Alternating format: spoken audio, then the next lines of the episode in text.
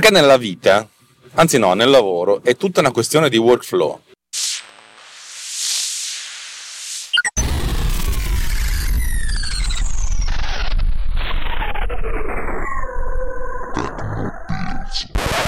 Cosa significa workflow? Il workflow è il flusso di lavoro. Significa, se tu suddividi la tua attività in una serie di task, una serie di operazioni, il workflow è proprio questa serie di operazioni. Spesso e volentieri, se noi parliamo di una serie di operazioni, o identifichiamo diversi strumenti, per cui usiamo lo strumento A per fare la prima operazione, poi usiamo lo strumento B per fare la seconda operazione e così via, il nostro workflow può essere a vari livelli anche identificato come una sorta di quello che noi facciamo nel passaggio tra lo strumento A e lo strumento B. In pratica, facciamo finta di essere Alex Racuglia che registra un podcast in auto. Il workflow è registra la sua voce in automobile, prima cosa con uno strumento, poi sempre con lo stesso strumento salva questo file su iCloud, che è il servizio di cloud di Apple, che funziona abbastanza bene, che a differenza dei vari servizi di cloud, quali potrebbero essere Dropbox e Google Drive, non scarica automaticamente i file sul computer, in pratica devi dirglielo tu. Questo ti consente di avere delle cose che possono stare da una parte o dall'altra, sono sincronizzate, ma non è automatica la cosa, il che va bene perché consente di risparmiare spazio. Poi a questo punto il file viene scaricato dal cloud in locale, viene mandato in primo luogo su un'applicazione che si chiama iZotope RX6, che consente di eliminare un po' del rumore di fondo. Poi questo file salvato viene portato dentro PodCleaner Pro, viene pulito con gli algoritmi di PodCleaner e infine viene portato dentro PodUcer, da dove viene fatta l'editing e poi il salvataggio per ascoltare il podcast che state ascoltando in questo momento. Alcune applicazioni sono praticamente automatizzate. iZotope, basta che clicchi il pulsante pulisci l'audio, uso i settings di default e va più che bene. PodCleaner, ho i miei settaggi di default che vanno più che bene. Il workflow è il passaggio, è il prendere una cosa da un punto e metterla dall'altro, cioè quello che fondamentalmente richiede la mia pseudo automazione, dove l'automazione sono io. Nella vita uno fondamentalmente cerca di automatizzare dei processi, perlomeno io cerco di automatizzarlo, cioè PodCleaner è nato come uno strumento di automatizzazione, di automazione di quello che già facevo e cerca di fare le cose in maniera piuttosto schematica, di seguire delle procedure, perché così non impegna il cervello. Ovvio che se potessi automatizzerei tutto in un qualche modo, non ci sono ancora riuscito, magari un giorno ci riuscirò, magari invece no, non lo so. Fondamentalmente il workflow, per quanto mi riguarda, è quello che io faccio per passare da uno strumento all'altro. Adesso mi concentro sul programma di audio recording che sto sviluppando, che si chiama Power Recorder. Adesso mi concentro all'interno perché al suo interno ha diversi strumenti ed è interessante perché è uno strumento che ha al suo interno diversi strumenti, per cui diciamo che posso impostare una sorta di workflow anche all'interno della stessa applicazione, dello stesso strumento, dello stesso tool, perché è un tool che ha dentro altri tool. Uno dice, ma che cavolo di tool ci può avere? Registri e basta. No, perché è un programma che registra, ma fa anche riproduzione. A oggi, fino alla settimana scorsa, la mia filosofia era che una volta che finivi di registrare, il programma cambiava la modalità da registrazione a playback. Cioè tu registravi, potevi mettere in pausa la registrazione, potevi riprendere la registrazione tutte le volte che volevi, ma quando premevi il tasto stop, a questo punto il registratore non c'era più e passava in modalità play, per cui potevi essere in modalità play, cioè che stai riproducendo, in modalità pausa, the play, cioè nel senso che sei in pausa ma puoi riprendere, e puoi stoppare, nel caso si stoppa c'è la playhead, la testina di riproduzione torna all'inizio zero, tutto viene resettato, però sei sempre in modalità pause play. Ok? Nell'ultima settimana però ho dovuto fare un sacco di test di registrazione di piccoli campioni audio, cioè registravo una cosa per 10 secondi, poi dopo stoppavo e poi dopo avevo bisogno di registrare una cosa immediatamente.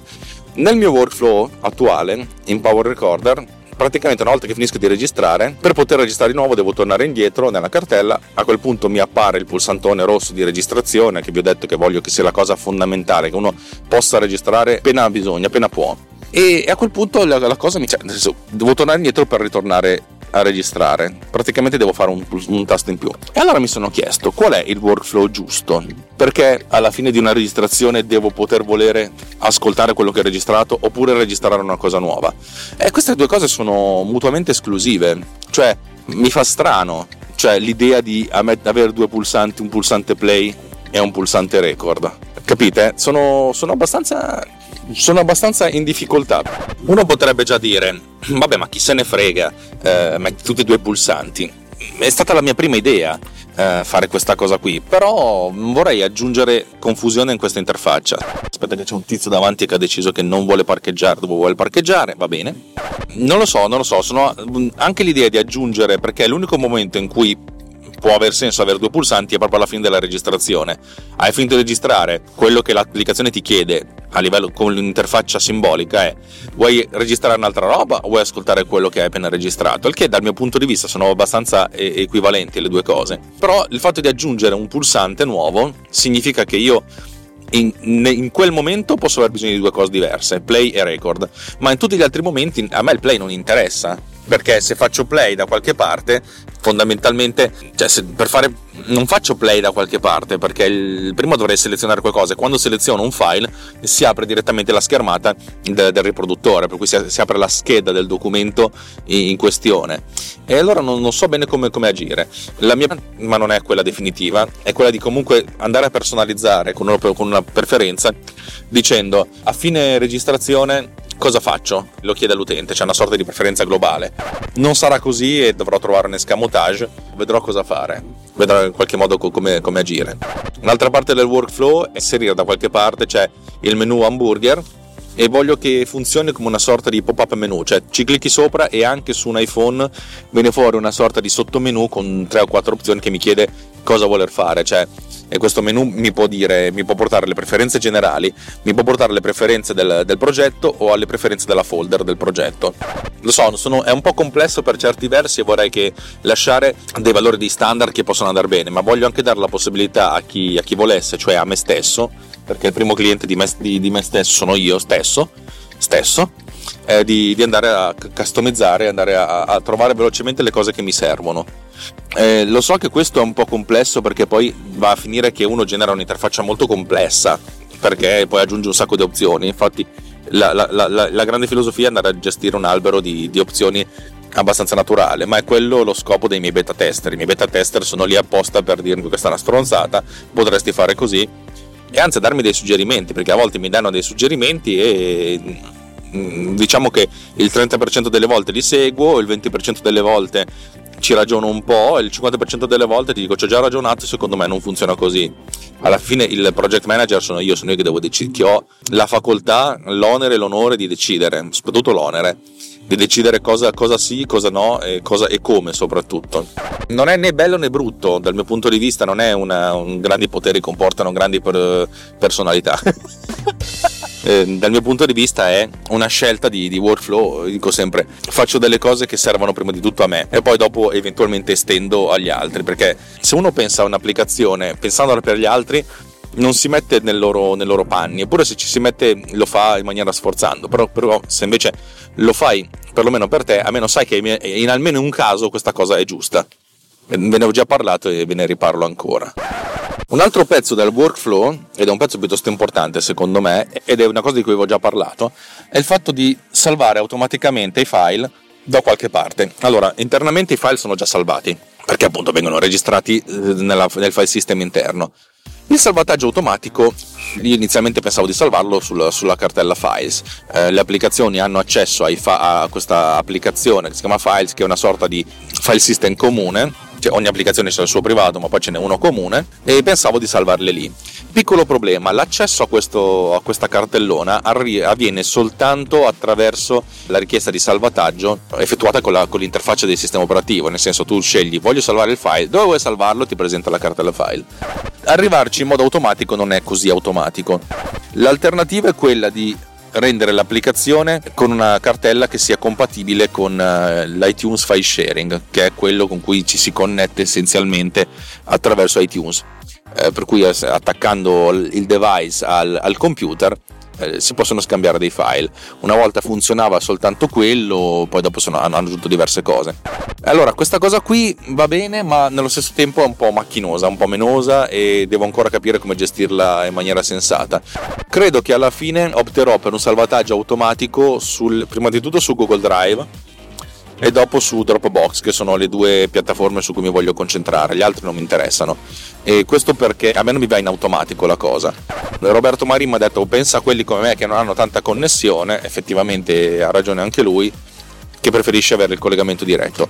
Non ho capito bene quale sarà il mio primo approccio. Fatto sta che fare questa cosa qui la voglio fare al più presto, perché adesso come adesso il salvataggio automatico non mi funziona ed è la cosa di cui ho più bisogno, per cui penso che l'attiverò su Google perché mi sembra più facile, poi su Dropbox e poi dopo forse la prima cosa che faccio è il collegamento con iTunes file sharing. Vedrò qual è la cosa che mi ispira di più. In questi giorni, come forse avrete già sentito da qualche parte, ho avuto un'idea che porterà un'applicazione commerciale che sto testando da solo e che... no, scusate, c'è finalmente una biondona, una cosa bella da vedere, molto molto molto bella, vabbè. Per la prima volta, cioè nel senso, voglio arrivare a presentare l'applicazione definitiva e poi farvi sentire di cosa si tratta, per cui sto in parallelo registrando una sorta di diario che pubblicherò quando l'applicazione sarà pronta, che vi racconta come sono arrivato a inventare questa cosa. È una cosa che serve a me, nel senso mi serviva proprio fisicamente questa cosa qui perché non la trovavo, l'ho cercata per un po' e non l'ho trovata nell'applicazione in vendita. Allora mi sono detto ho iniziato a scrivermela io, sfruttando cose di cui parlo in questo podcast da 1 anno e mezzo circa, ed è interessante perché ho messo insieme tante piccole cose che ho sviluppato, ognuna per la sua applicazione, per la sua cosa, e che vengono fuori insieme in un unico progetto. Il progetto si chiamerà Progetto di Apazon, diciamo che sta già funzionando per certi versi. Sono anche abbastanza stupito da come funziona bene. Ha delle debolezze, perché nella vita non tutto viene fuori, ci sono alcune ciambelle che escono senza buco e ci sono alcune ciambelle che hanno un buco che è troppo grosso. In questo caso, in condizioni normali, standard, l'applicazione funziona bene, in condizioni estreme non funziona un cazzo. Però è anche compito di chi la utilizza dire questa applicazione è un grande aiuto per te, ma vedi di farla funzionare. Per certi versi è insito nel modus operandi di questo tipo, di questa classe di applicazioni, questa classe di cose che si fanno. Vabbè, non voglio andare avanti, però devo dire che sono molto stupido di come mi sta funzionando e non vedo l'ora di provarla sul campo. L'avrei voluto provare martedì scorso, non ho finito in tempo lo sviluppo perché poi comunque è un periodo di lavoro abbastanza intenso, però voglio per il mese prossimo, quando girerò, oppure fine di questo mese, averla pronta e testarla. Cioè è una cosa in più che non mi comporterà grossi problemi, ma che secondo me, se la porterò a termine, sarà una figata cosmica e sarà un'applicazione, cioè anzi un servizio, un'applicazione più un servizio molto molto figo, basato sia su un'applicazione iOS che su un'applicazione macOS. Pensate che figata. E un servizio online di storage. Vabbè, dal vostro punto di vista è fantascienza, dal mio punto di vista siamo scienza ma non fantascienza. E vi stupiremo con effetti speciali e colori ultravivaci. Va bene, detto questo, scusate per questa puntata molto breve, è un periodo un po' strano perché dopo un po' di puntate lunghe sto facendo un po' di puntate brevi, perché non è che non abbia molto da dire, però infatti in parte non è che abbia molto da dire, ma la cosa più importante che le sto dicendo con questo diario che sto tenendo, che verrà pubblicato secondo me ad aprile. Va bene signori, grazie dell'ascolto, vi ricordo che Runtime Radio è un collettivo di gente che fa delle cose fighissime. Se avete ascoltato pubblicità prima e dopo questa trasmissione vuol dire che in qualche modo ci avete pagato, per cui siete esonerati dal farlo. Se non l'avete fatto, se non l'avete sentito, dovete pagare l'opera, dovete cacciare l'Ushord. No, sto scherzando. Se volete darci una mano con il nostro ambaradan di cose, siete ben accetti. Noi vi chiediamo mediamente €1 al mese, se vi va bene. Se vi va bene, bene. Se non vi va bene, bene lo stesso. Noi abbiamo bisogno di circa $45-50 ogni mese per pagarci tutta questa infrastruttura, per pagarci la possibilità di arrivare sui vostri telefoni cellulari e la possibilità di ascoltarci in maniera semplice ed efficace. Una percentuale non neanche troppo piccola di voi ci dà una mano ed è molto bello. Noi siamo molto contenti, io sono molto contento, per cui se vi va bene bene, se non vi va bene bene lo stesso. Se avete voglia di fare degli acquisti su Amazon dando una piccola percentuale, tipo lo 0,5% al sottoscritto, trovate da qualche parte nelle note dell'episodio il link al mio sito, nel mio blog, e da lì potete fare un click su un oggetto sponsorizzato. Non dovete comprare quell'oggetto lì, però una volta che entrate potete comprare quello che volete e una piccola percentuale va a me. Se non lo fate va bene lo stesso. Un mio amico mi ha detto metti Satispay così ti do dei soldi direttamente, l'ho fatto, cercate anche quello, se vi va bene bene, se non vi va bene ragazzi easy. Non sono i 2 euro che posso fare su un podcast che mi cambiano la vita. Preferisco più che altro, preferisco invece che magari condividiate la cosa, che se vi piace questa cosa qua interagiate con me, datemi un feedback, anche dirmi che ho sbagliato delle cose, darmi delle correzioni, cazzo, fatemi sentire vive, dunque fatemi del male.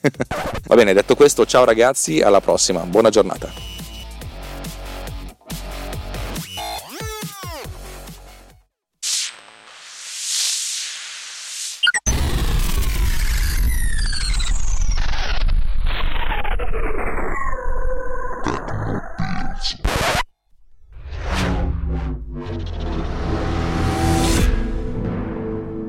This podcast is edited with PodUcer.